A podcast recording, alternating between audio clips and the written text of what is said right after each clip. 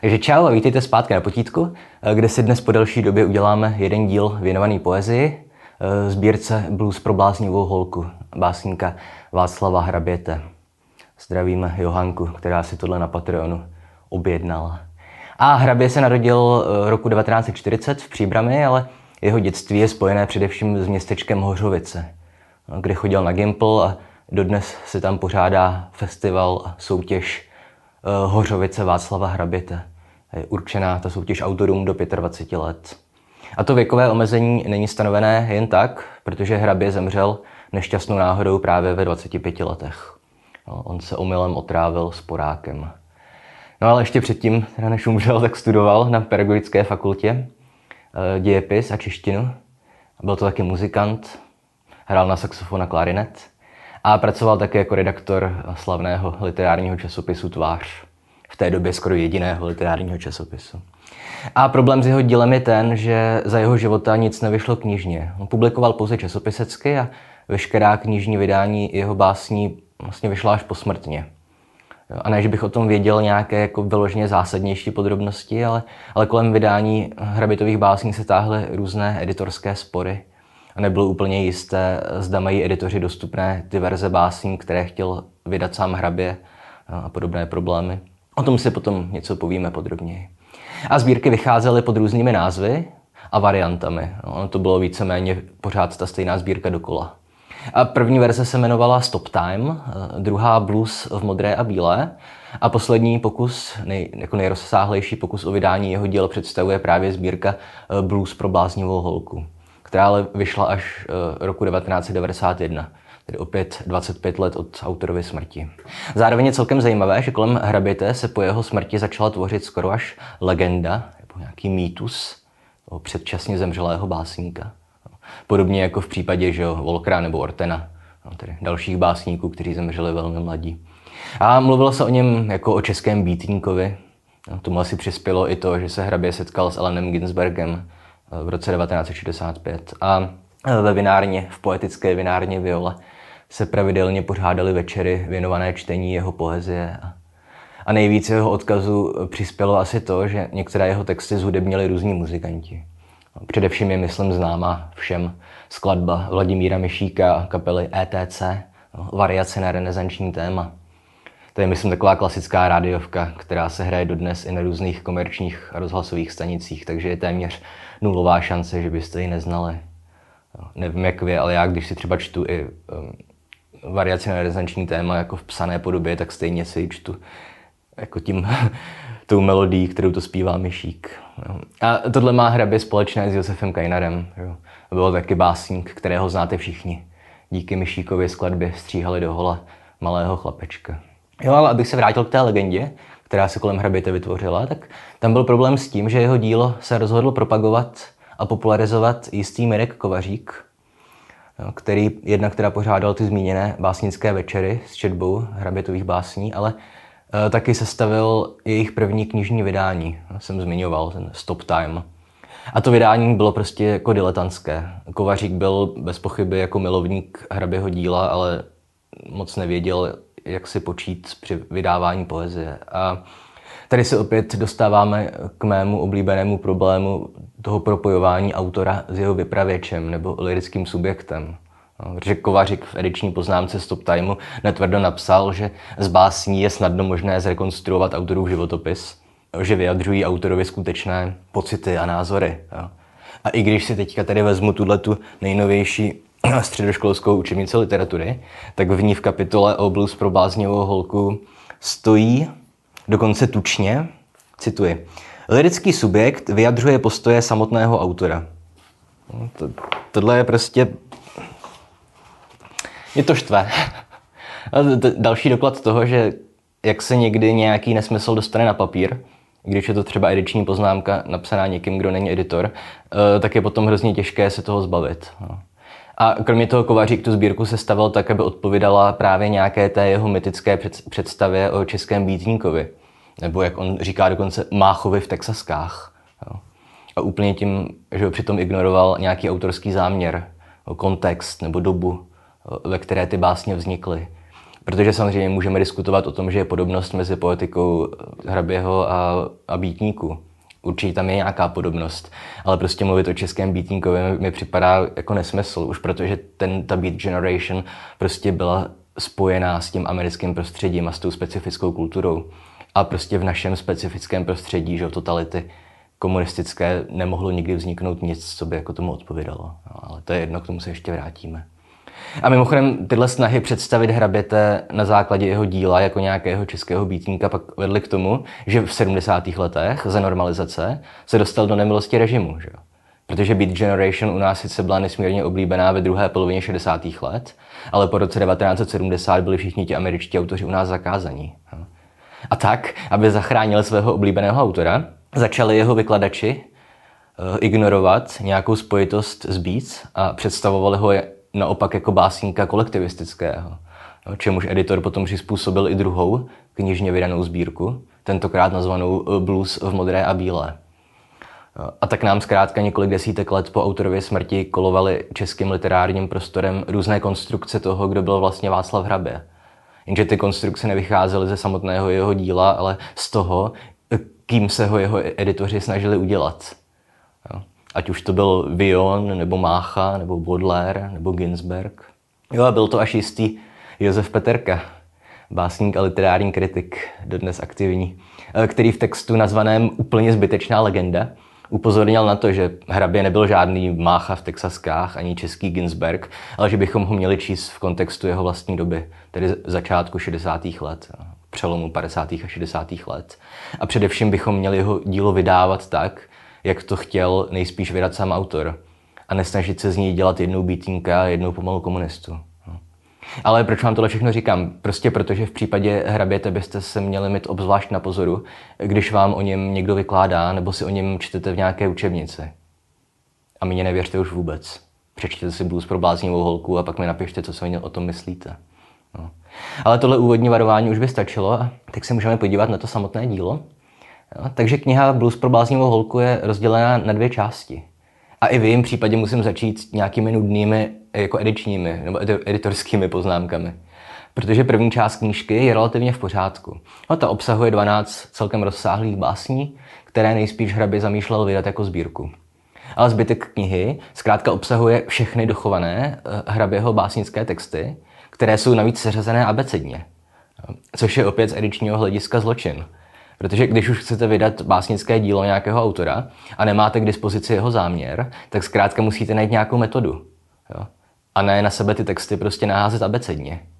Prostě i knižní editor musí zapojit nějakou interpretaci, pokud je to nezbytné a nemá k dispozici autorův záměr. Jo?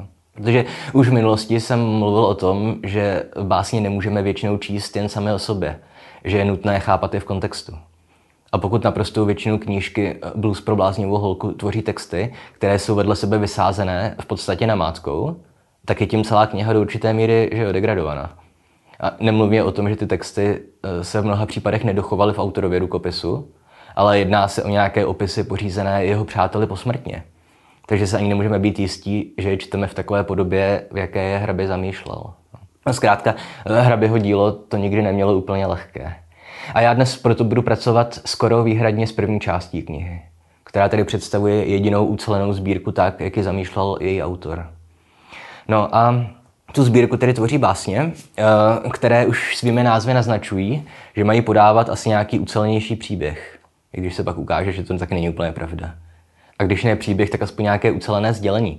Protože úvodní báseň se jmenuje Prolog a závěrečná se jmenuje Báseň skoro na rozloučenou. A jenom nějaké technické informace, ty texty jsou většinu času nerýmované, i když sem tam se objeví celkem pěkný rým, jsou psané volným veršem, neobsahují interpunkci, a, nebo s výjimkou teda znamenek značících spíš nějaké emoce, no, především v případě výkřičníků nebo apoziopezí, značících většinou nějakou nedokončenou myšlenku či odmlku. No a hned z úvodní básně Prolog je, zři- je jasné, že se lirický subjekt pokouší nějak vymezovat proti klasickému literáctví. A proti básníkům, podobně jako to třeba dělal kdysi dávno Halas. Jo, a tedy myšleno těm básníkům, kteří prostě sázejí vedle sebe různé komplikované metafory, jen aby jim to pak znělo jako v úvozovkách správná báseň. Jo, on tam říká například hned na úvod, cituji, Upozorňuji vás, tohle to není přípitek na vaše zdraví. Vy pasáci poezie, koštéři metafor. To není pro vás. Co tu dávám do placu, to pro skutečné lidi, které jsem poznal. Budu teď dělat paňácu. A, a následuje výčet teda různých těch jeho skutečných lidí, příbuzných, přátel a známých. A tohle by skutečně mohlo znamenat nějaké žoubítnické gesto, kde se lirický subjekt dobrovolně staví do role outsidera, nějakého společenského nebo aspoň básnického vyvrhela a nejspíše proto o Hraběm někteří mluvili jako o Máchovi v Texaskách. O Hraběm, já mám furt obavu, že to špatně skloňuju to jméno, to by bylo trapný. No. A teda těch částečně beatnických motivů najdeme ve sbírce víc. Očividná je tematizace jazzu. Sám Hrabě byl jazzman. A ta tematizace teda probíhá ať už pomocí rytmizace veršů, nebo i přímými odkazy na jazzové muzikanty. A třeba na Milese Davise a jeho trubku plnou vzliku, jak to píše Hrabě v úvodní básni. A pokud jste někdy slyšeli hrát Davise, tak víte, že to je celkem výstižné. A zajímavé je i to, když už zmiňuji Milese Davise, že ta úvodní báseň je sice věnovaná částečně těm obyčejným lidem, které lirický subjekt vyjmenovává, ale je tam i kontrast, protože on je prokládá výjimečnými osobnostmi. Jako byl právě Miles Davis, Fidel Castro tam je zmíněný, nebo Josephine Bakerova, zpěvačka, herečka, vlastně i válečná hrdinka, špionka za druhé světové války, velká bojovnice za rovnoprávnost černochů a jiných menšin. A zmíněná je zároveň nějaká anonymní žena, která strávila mládí v Ravensbrücku. Ravensbrück to byl nechvalně proslulý koncentrační tábor. Jo? Takže ano, úvodní báseň, nazvaná Prolog, se v mnohém podobá beatnické poezii. Takovému tomu chrlení myšlenek. Snad i, jako dalo by se říct, technikou pásma svým způsobem, jo? Apolinérského pásma. Svým způsobem se to podobá i Ginsbergovu Kvílení. Ale když otočíme stránku, tak zjistíme, že Hrabě má mnohem širší záběr, než je jenom nějaká beatnická rozervanost a politematičnost a outsiderství a nespokojenost se stavem společnosti. Protože hned po prologu následuje báseň Podzim. Jo, úplně typická přírodní lyrika, kterou bych klidně uvěřil Skácelovi. Především on tam třeba používá Hrabě verš Podzimem ukřižovaný říjen. No, to mi zní strašně skácelovsky. A oproti úvodní básni je plná různých básnických prostředků, jo, jako metafor, personifikací. Lirický subjekt v ní na sebe vůbec neupozorňuje. Vůbec už se nestaví do role nějakého mluvčího generace nebo beatnického rozervance. Jo? A hned po Podzimu následuje, že zdaleka nejslavnější Hraběho báseň Variace na renesanční téma. A tady opět to všichni znáte. Lirický subjekt prostě nahlíží různé formy a podoby lásky. Hrabě navíc používá jo, exotické metafory a přirovnání. Jo? Láska je jako krásná loď, která ztratila kapitána. Nebo romantickou variaci. Jo? Láska je bolest z probuzení a horké ruce hvězd, které ti sypou oknem do vězení květiny ze svatebních cest. Jo? A z téhle básně zase může, můžete hezky pochopit, proč srovnávali Hraběte s Máchou. Jo? Protože láska je jako večernice plující černou oblohou, náš život hoří jako svíce a mrtví milovat nemohou.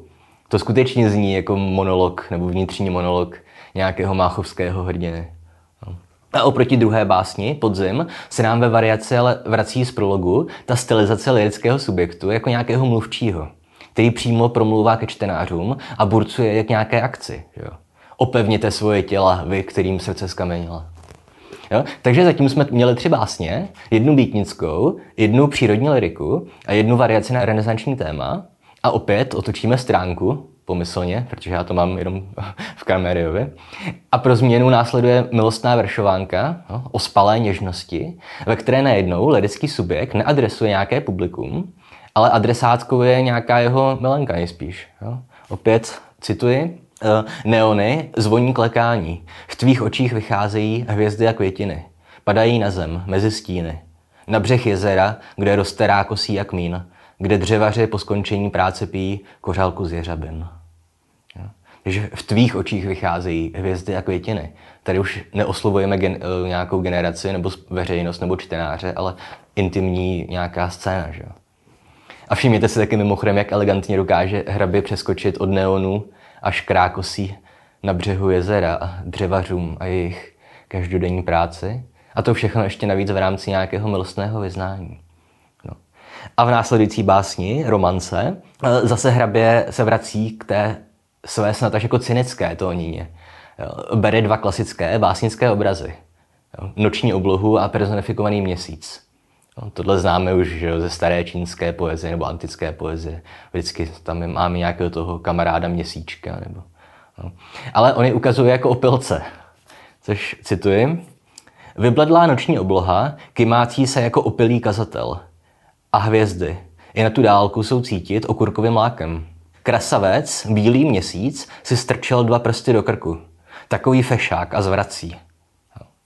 No a po tomhle rošťácky opileckém úvodu následuje pasáž, kde se lirický subjekt staví do role nějakého cirkusového klauna nebo kouzelníka. A vracejí se exotické motivy. No, jako třeba tam piruety kormoránů, tam je pěkné spojení. A to by nám obé asi mohlo připomenout že jo, meziválečné poetisty. Seiferta, Bíbla nebo Nezvala. To je taky že jo, jeden velký cirkus a exotika. Jenže v poslední třetině se poetika básně zase úplně promění. A zcivilní. Když po představení toho našeho klauna či kouzelníka vstane jeden z diváků a řekne mu, že se snaží marně, že oni diváci vědí, že jsou to jen iluze a není to žádná skutečná magie. No.